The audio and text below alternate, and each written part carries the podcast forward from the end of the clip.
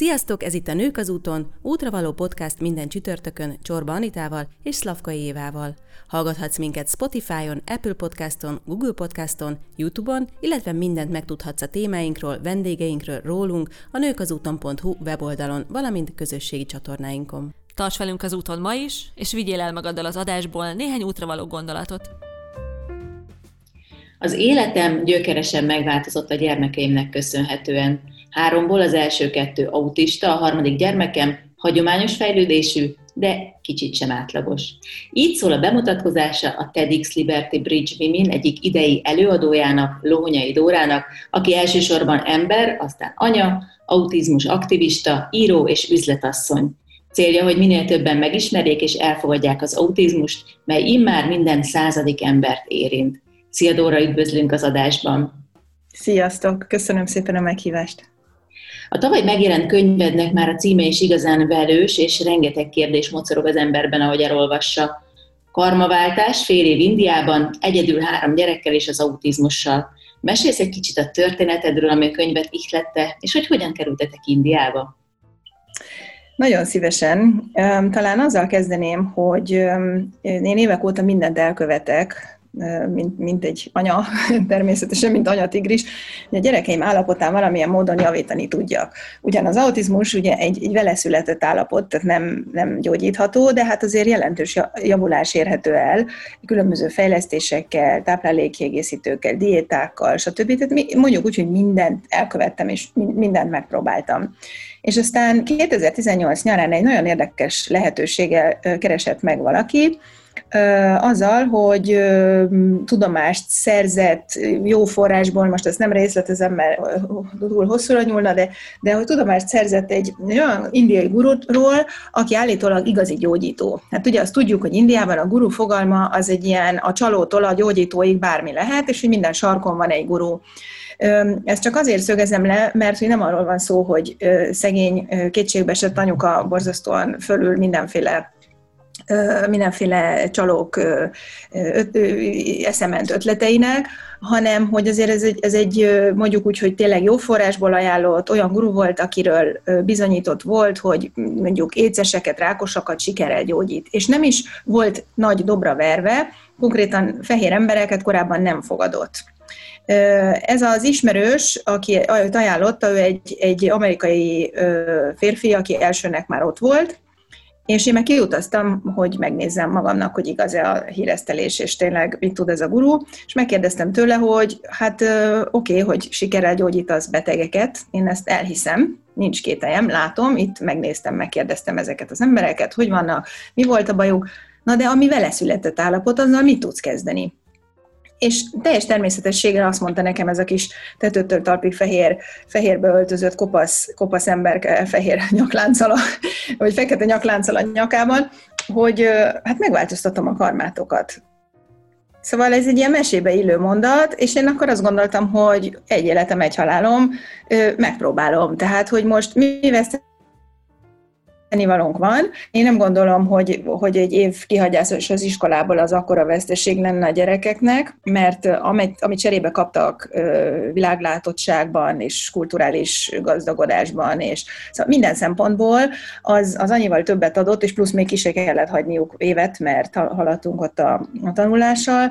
és hány évesek a, a gyerekek? Hány évesek a gyerekek, hogy egy kicsit akkor, igen, ja, igen, akkor a lányom 11 éves volt, a, ő a legnagyobb, és a középső fiam volt 9 éves, és ők ketten azok, akik autizmusban érintettek, és a legkisebbik volt 8 éves, a legkisebbik fiam. Üm, és ráadásul hozzáteszem, hogy ugye az autisták életében úgyis van lemaradás korban, és úgyse akkor, meg úgyse olyan életet fognak élni, tehát most tényleg ez, a, ez az iskola volt a legkevésbé fontos kérdés.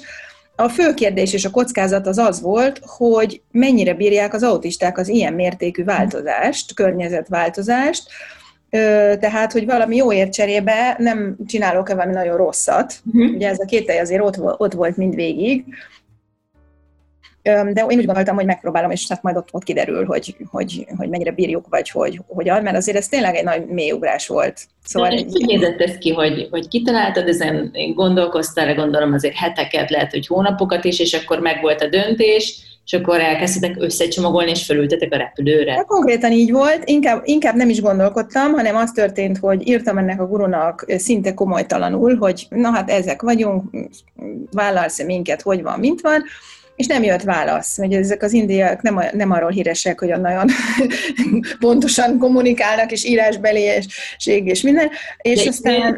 vagy levelet? Egy e-mailt írtam. E-mailt. E-mailt, e-mailt, igen. Ilyenben nagyon modernek viszont, uh-huh. tehát posta már szinte alig van, ez annyira ellentmondásos ország. Um, meg mit tudom, ott már mindenki telefonnal fizet, de közben analfabéták, meg az online banking, szóval teljes, teljesen átugrottak bizonyos fejlődési lépéseket. És hát annyi volt, hogy vártam, vártam a választ, és pont egybeesett ez az egész azzal, hogy, hogy meghoztam a döntést, ami viszont egy hosszas folyamat eredménye volt, hogy elválok. És aznap reggel, augusztus 1-én reggel eldöntöttem, és augusztus 1-én délután kaptam a gurutól választ, hogy vár minket. És akkor én ezt egy kicsit a égi jelnek is tekintettem, hogy hát amikor egy hely felszabadul, akkor van hová, van hová leülni. És igen, és, és amikor fölmértem kint a helyzetet, akkor így kb. minden porcikám ágált ellene, hogy én oda menjek három gyerekkel, főleg ilyen gyerekekkel. Hozzáteszem, hogy hogy én nagy világutazó vagyok, tehát én nem, nekem nem probléma se a patkány, se a kosz, se a nem tudom, de, de ugye itt, itt kockázatok vannak. Tehát például ugye egy értelmi fogyatékos gyerek, mert az autizmus sokszor együtt jár más állapotokkal, és én nekem a fiam értelmi fogyatékos is, és Tourette szindrómás is, és figyelemzavaros is. Tehát egy ilyen gyerek, ha elvész, annyit se tud elmondani, tehát annyit se tudtam neki angolul megtanítani, hogy az anyukám száma ez, és kérlek segíts. Úgyhogy, szóval egy ilyen országban még azt se tudják, melyik követségre vigyenek egy fehér gyereket. Egy kicsit mesélj nekünk szerintem ezt, hogy autista, hogy autizmus sokan hallották, de hogy ez pontosan hogy néz ki a hétköznapokban, a valóságban, azt azért szerintem kevesebben tudják. Mesélj nekünk, hogy milyen egy ilyen különleges gyermek. Már is elmondom, csak még szeretném gyorsan befejezni, hogy az e- előző részhez ugye kérdezted, hogy hogy döntöttem el, mert szerintem ez érdekes nagyon, hogy minden porcikám ágált ellene, és aztán úgy döntöttem, hogy hát idején nem jövök három gyerekkel, akármennyire is nagy lehetőség, és aztán viszont elaludtam a repülőn, és arra az erős érzésre ébredtem, hogy de menned kell és, és ez felülírhatatlan volt. Tehát hiába kényelmetlenséggel járt, hiába, ez egy hívás volt. Mm. És végül is ezért vágtam bele. Tehát, hogy ez még hozzátartozik a történet lényegéhez. Majd még mielőtt, a... mielőtt megválaszolod majd Anita kérdését, én mindenképpen szeretnék utána majd visszautalni, hogy, hogy azért Indiába elmenni, az egy felnőttnek is kultúrsok és hogy vajon mit éltek át a gyerekeid, illetve te én ezen nagyon kíváncsi vagyok majd utána, de szerintem Jó. is napjuk rendben egy picit. Jó, hogy persze, visszatérünk rá. Az Nos, az autizmus, hát hogyha röviden kellene összefoglalnom, akkor ugye pontosan nem tudják, hogy mitől eredhet, lehet genetikai oka, meg lehet a környezeti hatásokból is fakadó valami, tehát vannak elméletek erre vonatkozólag, de egyik sem nyert még megerősítést. Tehát nem tudják mitől, de ma már minden századik ember autista illetve attól függ, hogy hogyan mérik, hogy van, ahol azt mondják, hogy minden 80 tehát kicsit statisztikai rendszertől is függ. Az autizmus egy spektrumzavar, és nagyon sokan ezért összekeverik, hogy, hogy azt hiszik, hogy vannak ezek a zsenik, akik általában az aspergeresek, akik valamilyen részterülethez nagyon tehetségesek, viszont nekik még gyengébbek a szociális képességeik, és még ügyetlenebbül kommunikálnak. Sajnos az átlag autista inkább gyenge értelmi képességekkel bír, nem azért, mert feltétlenül értelmi fogyatékos, hanem azért, mert annyira másként működik az agya, hogy a szokványos rendszerben nehezen illeszthető be. Tehát nem úgy gondolkodik, mint az átlagember. Szóval az autistáknak 70%-a valamilyen módon emiatt, meg azért, mert az IQ mérési rendszerek hagyományosak, valamilyen mértékig értelmi fogyatékosnak minősül. És egyéb járulékos dolgok is vannak. Figyelemzavar, epilepsia, Tourette szindróma, tehát egy csomó mindenféle más is lehet, ami szintén abból adódik, hogy ugye más az agya. Én egy fantasztikus könyvet olvastam, az a címe, hogy Gyereklélek, Melanie Bős, Melanie Bős írta, és egy körülbelül 6-7 éves kislány világát mutatja meg belülről a kislányt, illetve az ő nevelője ével nagyon összekapcsolódik, a nevelője szemén keresztül mutatja meg, és ez a, ez a könyv egyébként nagyon megérintő, és én nagyon javaslom annak, akit érdekel, hogy, hogy tényleg hogyan érezhetik magukat a világban, mert hogy szerint nekem ez volt a nagyon szemfelnyitó ebben a könyvben, hogy teljesen máshogy érzik magukat a világban, sokkal nehezebb nekik beilleszkedni, meg, meg megtalálni úgy mindent. Sokkal nehezebb beéleszkedni, mert még egy régi világrendszerben vagyunk, és egyébként az év második könyvem is pont erről fog szólni, mert annyian kérdezték, hogy hogy is volt ez, meg hogy vettük észre, meg hogyan fogadtam el, meg milyen az, az autizmussal együtt élni, hogy igazából megírtam így különböző szemszögekből, tehát a gyerekek szemszögéből, meg az én szemszögemből is a mi történetünket, a mi személyes történetünket, mert majdnem készen van, ez lesz a második könyvem, de öm, szóval, hogy ez igazából én azt gondolom, hogy mindenből ki lehet hozni a jót, és ebben is észre kell venni a szépséget. Tehát, hogy kívülről úgy néz ki, hogy jaj, gátlásos, jaj, ügyetlenül kommunikál, talán nem is akar kapcsolódni, de közben az egész mögött az van, hogy hiperérzékeny, annyira érzékeny, hogy mindent egyszerre hall, lát, érez, tud, tudja, hogy mit érez a másik ember, mit gondol szinte, és ez olyan sok, olyan sok információ, hogy leterheli, mert, mert az idegrendszerét egyszerűen kikészíti, az a sok fény, sok mozgás, szóval nem részletezem tovább, és bezár. És hogy az autizmus ez egy kicsit azt is jelenti, pontosabban szó, szó szerint azt jelenti, hogy önmagába zártság. Tehát ezek, a, ezek a, ö, az emberek ezért zárnak be, mert túl sok nekik az információ, és annyira nem önközpontúak, ugye bizonyos spirituális ágazatok beszélnek erről, hogy az ego, meg hogy a, magas fokú szeretet az, amikor az ego már kevésbé érvényesül, stb. Na most nekik az egójuk az szinte nincs. Tehát ők valahol olyan, mintha egy, egy, egy újabb fajta tudatosságot, vagy egy magasabb fajta tudatosságot hoznának el. Én nagyon sokszor gondolok erre, hogy, hogy, hogy nagyon nagy tanítók ők. Tehát én nekem például nagyon sokat tanítottak, meg a környezetemnek is már. Mert, mert egész másként működnek, csak hát nehezen védik meg magukat ettől a sok ö, környezeti hatástól, meg attól, hogy ne, nehéz beilleszkedniük, meg kinevetik őket, meg, meg hát ugye most még a régi társadalmi rendben mit kezdünk egy csomó ilyen emberrel, aki, akik később nem tudom mennyire lesznek önállóan életképesek, mennyire fognak tudni dolgozni, beilleszkedni. Képzeljétek el, most ehhez kapcsolódva, hogy mit lehet tőlük tanulni, én nagyon ajánlom a hallgatóknak is, én megnéztem nemrég a Netflixen a Szerelem az autizmus spektrumban című műsort, ez egy dokumentum sorozat, ahol több autista embernek a szerelmi életét mutatja be. Köztük szingli, hát nagyjából mindenki a 20-as, 30-as éveiben jár, valaki szingli közülük, valakinek van párkapcsolata, valakinek együtt van párkapcsolata egy másik autista emberrel, járnak különböző kommunikációs tréningekre, ahol kifejezetten olyan szakértő segít nekik a párválasztásban, aki tisztában van az autizmusnak a, a jellegével, és segíti őket beilleszkedni, hogy ők is át tudják élni, például ezt az élményt, hogy szerelembe tudjanak esni, és meg rá tudjanak hangolódni a másik másikra, és vice versa. Ez egy nagyon-nagyon érdekes sorozat, és én is azt gondolom, hogy egyébként sok mindent tanulhatunk mi is tőlük és belőlük. Na, én nagyon szerettem ezt a sorozatot, talán 8-9 részt dolgoz fel, és az az őszintesség, amivel ők, az az őszintesség, az a lelkesedés, tényleg az a gyermeki kíváncsiság, amivel ők a világhoz állnak, és a világ kérdéseihez, és egyébként az a tanulni vágyás, amikor bennük van, hogy igen, ők egy picit eltérnek az átlagostól, de hogy hogyan szeretnének felzárkózni, és hogy mennyi erőfeszítést tesznek bele, és fantasztikus, én nagyon ajánlom ezt a sorozatot, mert hogy nekünk is segít egy másik nézőpontból tekinteni rájuk. Igen, talán pont ez a lényeg, a nézőpontváltás, amit nagyon, nagyon erősen tanítanak, hogy mennyire másként is lehet élni, és mennyire másként is lehet a dolgokat szemlélni. Egy csomó olyan dolog nem létezik számukra, ami nekünk mai eszünkkel, meg a mai fejlettségünkkel túl fontossá is vált. Ez a ki mit gondol rólam, meg, meg az anyagi kérdések számukra egyszerűen nem létező, nem létező dimenziók.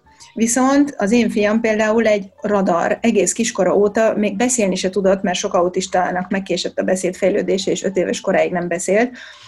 Az én fiam konkrétan megérzi az embereket, és hogy milyen a szándékuk, és hogyha valaki tudom, ide jön hozzánk, vagy, vagy találkozunk valakivel, vagy megismerünk valakit, akkor ő azonnal ö, tükrözi azt az embert. Tehát amikor elkezdi provokálni, akkor tudom, hogy ez az ember, ez ez provokálható, és zavarban van, és nem tudja, hogy hogyan kezelje a gyereket, mert valahogy nem teljesen szívből közelít hozzá, hanem úgy megpróbál megfelelni, úgy megpróbál viselkedni, hogy hát ez egy sérült gyerek, most vajon mit kell csinálni, szép provokálja a fiam.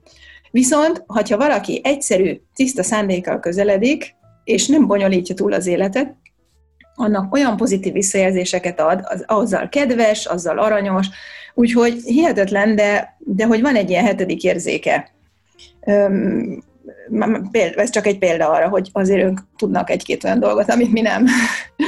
Csak Menjünk egy kicsit vissza akkor Igen. időben a, a repülőre, de most már akkor a három gyermekeddel ülsz rajta. Igen milyen volt megérkezni Indiába, és milyen, milyenek voltak az első napok, és akkor itt, a, amit Évi is kérdezett, hogy milyen volt a kulturális sok, amit ők kaptak.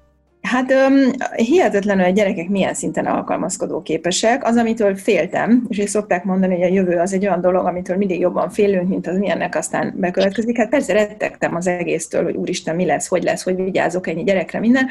Mondjuk úgy, hogy azért észszel az óvintézkedéseket meghoztam, fel, a, a másik két gyereknek megtanítottam az indiai telefonszámomat, és hogy hogy kell angolul segítséget kérni, és én alapvetően azért bízom abban, hogy nem ö, zsiványokkal van tele a világ, hanem jó emberekkel, akik ha egy elveszett gyereket megtalálnak, akkor visszaadják.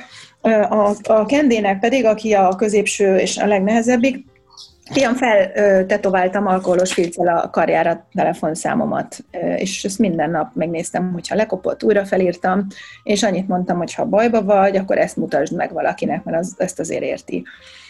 Tehát ilyen óvintézkedéseket megtettem, és ezen kívül pedig tényleg sok volt, mert éjjel háromkor érkeztünk, és a lefoglalt szállás az abszolút nem volt lefoglalva.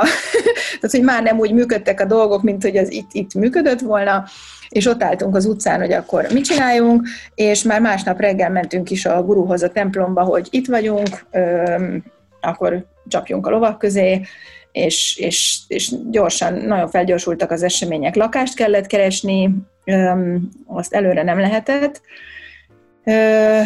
mert ugye ezt látni is kell személyesen, meg a távolságokat felmérni, és körülbelül tíz nap alatt minden, minden megvolt. Egy üres lakást sikerült bérelni, ezt be kellett rendezni, és, és jártunk, első naptól kezdve jártunk a, a guru templomába. Nagyon nagy kulturális sok volt, leginkább talán nekem. A gyerekek elképesztően alkalmazkodó képesek, és hát ugye rábízzák még magukat az anyukájukra, szóval, hogy, hogy ami van, az van, és azt nem kérdőjelezik meg teljes természetességgel alkalmazkodtak a helyzethez. Hogy néztek ki a kezelések, vagy egy napotok hogy nézett ki? Hát onnantól, hogy beállt a rend, és nem rohangáltunk lakást keresni, onnantól úgy nézett ki, bár már a lakáskeresés ideje alatt is minden nap pontban kettőkor ott kellett lenni a gyógyításon, és nem lehetett elkésni, mert akkor kizártak, ami rendkívül nagy kihívás Indiában, mert se a közlekedés, se senki nem pontos, tehát, és ugye autónk se volt, meg semmi. Riksáztunk, egyébként végig riksáztunk, ez volt a legnagyobb poéna az életünkben, és Kendének a, a szív, szívecsücske, mert nagyon szereti a, a markolókat, az ilyen mindenféle járműveket, és azt, hogy minden nap riksával mehettünk, tehát ilyen, ilyen motoros riksával. Ez, ez nagyon, nagyon nagy élmény volt a gyerekeknek Hát úgy nézett ki a napunk, hogy fölkeltünk reggel, akkor ö, reggeliztünk, tanultunk, én tanultam velük a, magyar tananyagot, nem is azért, hogy annyira nem maradjanak le, hanem hát ekkor a gyerekeket nem lehet nem, nem stimulálni szellemileg, mert visszafejlődnek, főleg a, a problémások, és ez komoly kihívás volt egyébként, mert mindenki más szellemi szinten van, mindenki más tananyagot tanul, nem volt nagy segítségem az otthoni iskoláktól, csak az, hogy a tankönyvet nézegettem, és abból kb. kitaláltam, hogy merre kell haladni és nem is dolgoztak önállóan még, mert kicsik voltak minnyáján. Szóval ez, ez teljes három embert igénylő feladat lett volna, és mellette meg kellett próbálnom valami ebédet rittyenteni az ottani nagyon furcsa hozzávalókból, amiről ki se derült, hogy mi micsoda, mert ilyen kannada nyelven volt, meg, meg hindiül volt ráírva, még angolul sem, nem volt olyan pillanat, amikor azért megkérdeződött benned, hogy, hogy ez, ez biztos jó döntés volt? Hát ilyen formában, hogy biztos jó döntés volt-e, nem, mert nem szoktam visszanézni, ha eldöntök valamit. Olyan formában igen, hogy ugye a kihívások közepette voltak olyan nehéz pillanatok, amikor, amikor arra gondoltam, hogy kell ez nekem, tehát tényleg most keresek én itt, de, de, de túllendültem, túllendültem, mert olyan mondom, nagyon erős volt a hívás, hogy ezt kell tennem. És, és visszatérve a napunkra, hát akkor ebédeltünk, és akkor be kellett minden nap kettőre érni a templomba. Ez egy ilyen hindu, hindu templom, ahol volt egy ilyen szertartásszerű gyógyítás, gyógyítás, amire mindjárt kitérek, és aztán onnan semmi, este hazariksáztunk, és volt, hogy bevásároltunk, volt, hogy az udvaron játszottunk, a, a lakópark udvarán, hogy ki is mozduljunk, mert az egy biztonságos környezet, nem úgy, mint az utca Indiában és, és aztán lefeküdtünk aludni. Szóval elég monoton napjaink voltak, főleg, hogy minden nap kellett járni, vasárnap kivételével a gyógyításokra. Uh-huh. És a gyógyítások pedig uh, ilyen um, különböző dolgokból álltak. Először is előírták, hogy nagyon sok citromos vizet kellett innunk, azt otthon is. Uh-huh. Um, ami úgy átmossa a szervezetet, meg különböző ilyen, ilyen, ilyen olajokkal kellett magunkat kenegetni, meg olyan pontokat nyomogatni, meg ilyen mantrákat mondogatni, ezek megvoltak, hogy otthon is kell csinálni. Ott a templomban az első ö, időszakban egy ilyen, ö, hát egy ilyen mentális ö, hogy hívják, ezt most próbálom lefordítani, ilyen surgery, tehát műtét, mentális műtétet hajtott végre rajtunk a gurú, ami mi nem tudjuk, mi történt, be, be kellett csukni a szemünket, és ott matadtak az auránkban. Az biztos, annyi biztos, hogy én éreztem valamit, mert ha már ott voltam, én is alávetettem magam a dolognak, mert nem is, nem is tudtam valahova menni közben. A Kende, aki nagyon érzékeny, feküdt csukott szemmel, és ugye nem értek hozzá, viszont matadtak körülötte így ilyen mindenféle szimbólumokat, meg nem tudom, miket rajzoltak fölé, és volt olyan, hogy így, így nyúlt, és így megpróbálta elkapni azt, a, azt az energiát, mint aki érzi, pedig nem látta. Szóval ő is, ott is, ez egy bizonyíték számomra, hogy tényleg ott, ott történt valami. Aztán utána ez egy órás program volt, ami, amin azért volt nehéz, mert hát ugye egy órára ott nyugton kellett tartani a figyelemzavaros, és hát nem uh, standard módon viselkedő gyerekeket. Aztán utána volt olyan, hogy hangtálazás, volt olyan, hogy kézrátételgyógyítás, volt olyan, hogy meditáció és mantrázás, tehát ezeket így kombinálva. Egy négy órás szeánsz volt minden nap. Uh-huh. Most már eltelt azóta két év, hogyha jól tudom. Hm, hát másfél, másfél éve jött. Ja, hogy amikor kimentünk, ahhoz képest kettő. Mi az, ami tartós változást felfedeztél a gyerekekben? Um, nagyon érdekes. A, a lányom ő sokkal önállóbb lett, ő elkezdett kölcsönösen kommunikálni. Tehát azelőtt, ha föltettem egy kérdést, akkor nem kaptam választ, vagy csak sok hosszantartó nógatást követően, mert az autisták mondják a magukét, de úgy nincs meg ez az intera- interakció. Uh-huh. És uh, tavaly nyáron, uh, tavaly tavasszal jöttünk haza, és nyáron tűnt fel először, hogy mi most beszélgetünk. Um, aztán ő sokkal talpra esettebb lett, amit nem a gurunak tudok be egyébként, hanem, hanem egyszerűen az, hogy ilyen körülmények közt voltunk, és hogy én is sokkal kiszolgáltatottabb voltam, mert nem volt segítségem, és csak magamra számíthattam, és ezt a gyerekek is valahogy érezték, tehát egy picit föl is növesztette őket ez a, ez a dolog.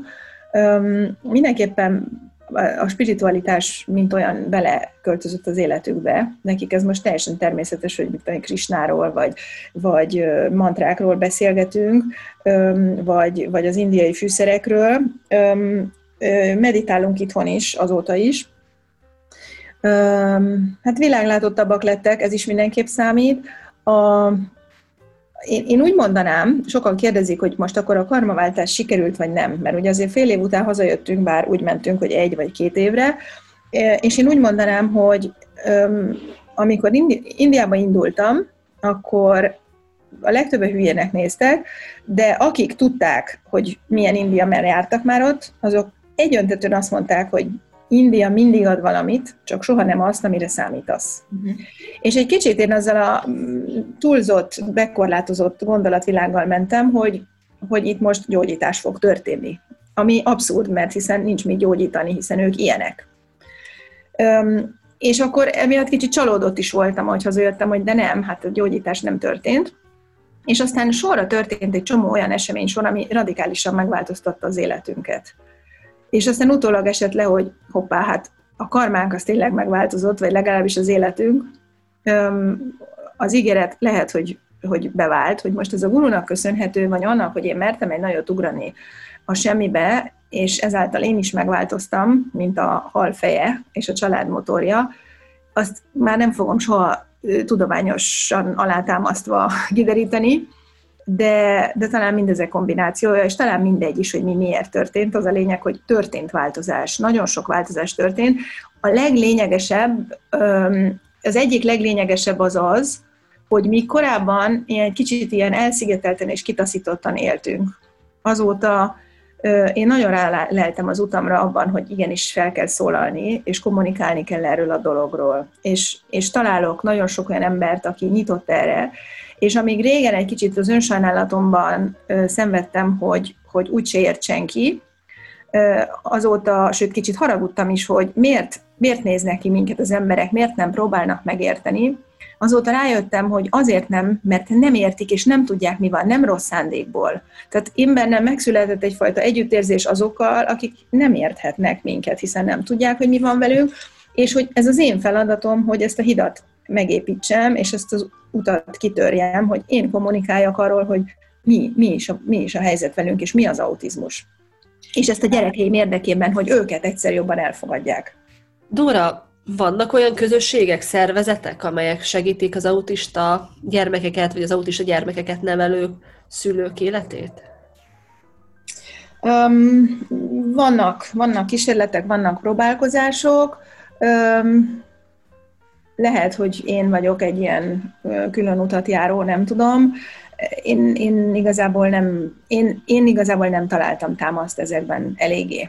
Tehát én úgy gondolom, hogy biztos van, mert látom és követem, de még mindig nincs egy olyan akár állami, akár nagyon profin megszervezett olyan intézmény, amely azt mondja, hogy jó napot kívánok, az ön gyerekét diagnosztizálták, és akkor innentől kezdve ide fordulhat önkedves anyuka, mert önnek is szüksége van segítségére, és ide mehetnek családterápiára, hogy nem menjen tönkre a házasságuk, és ezt tegye a gyerekével, és stb. stb. Tehát, hogy ezeket minden, ki lehet kapirgálni a gesztenyét, meg lehet találni külön-külön nagyon sok utánjárással, de valahogy ehhez kell egyfajta fellépés, egyfajta talpraesettség, és én úgy gondolom, hogy aki, aki nagyon magába zuhan, szerencsére én nem vagyok ez a típus, de hogy, hogy van, aki megreked örökre az önsajnálat szintjén, és talán pont azért, mert, mert nincs, nincs, még mindig nincs elég elő támogatás.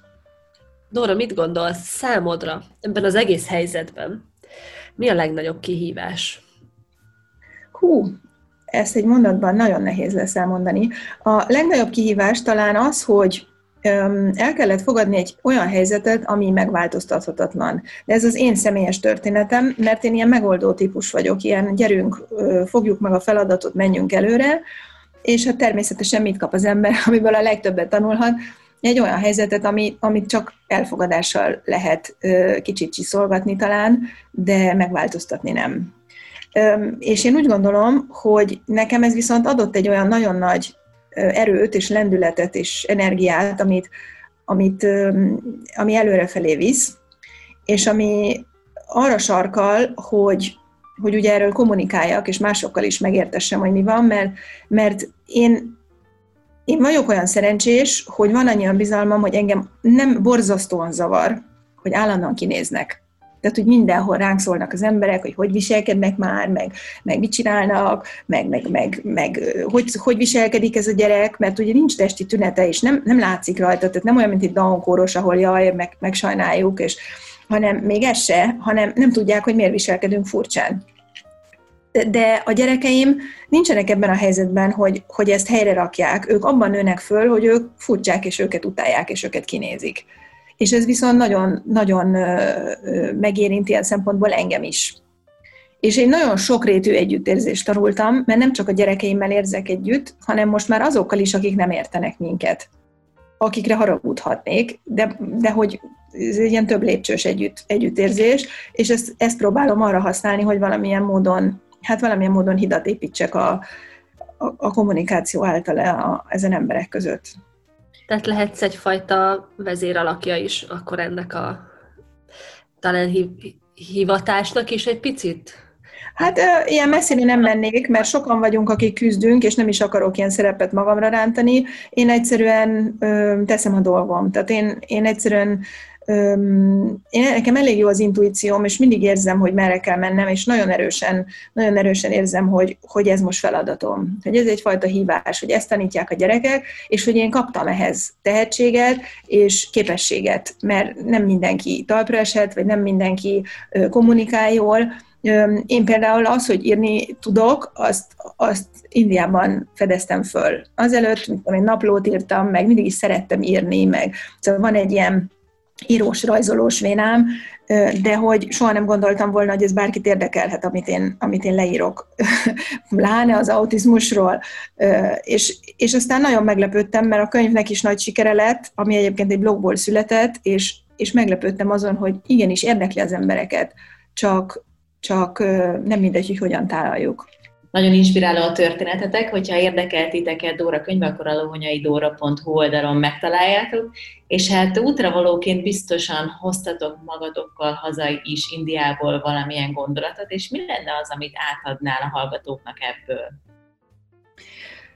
Ez egy nagyon nehéz kérdés, mert nagyon sok mindent hoztunk haza, de talán az egyik legfontosabb, amit kiemelnék, az az, hogy, hogy nincs lehetetlen, és, az, és akármilyen helyzetben is van az ember, és úgy érzi, hogy bezárolt minden kapu, és nem tudja megoldani, és nem tud merre tovább lépni, akkor is el kell indulni valamerre, és lehetőleg a komfortzónán kívülre.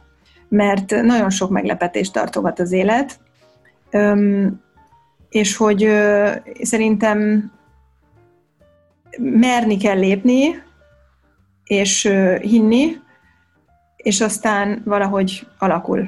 De sokszor nem azt kapjuk, amire számítunk, de amit, amit kapunk, az végül mindig jobb. Hát azt hiszem, így indítottad, hogy Indiába sokan mennek, és senki se azt kapja, amit, amire számít, és akkor gyakorlatilag ezt hozod, ezt hoztad haza, és ezt adod útravalónak is. Nagyon szépen köszönjük a beszélgetést, nagyon izgalmas volt. Én is nagyon szépen köszönjük. Köszönjük. Sziasztok! Sziasztok! Sziasztok.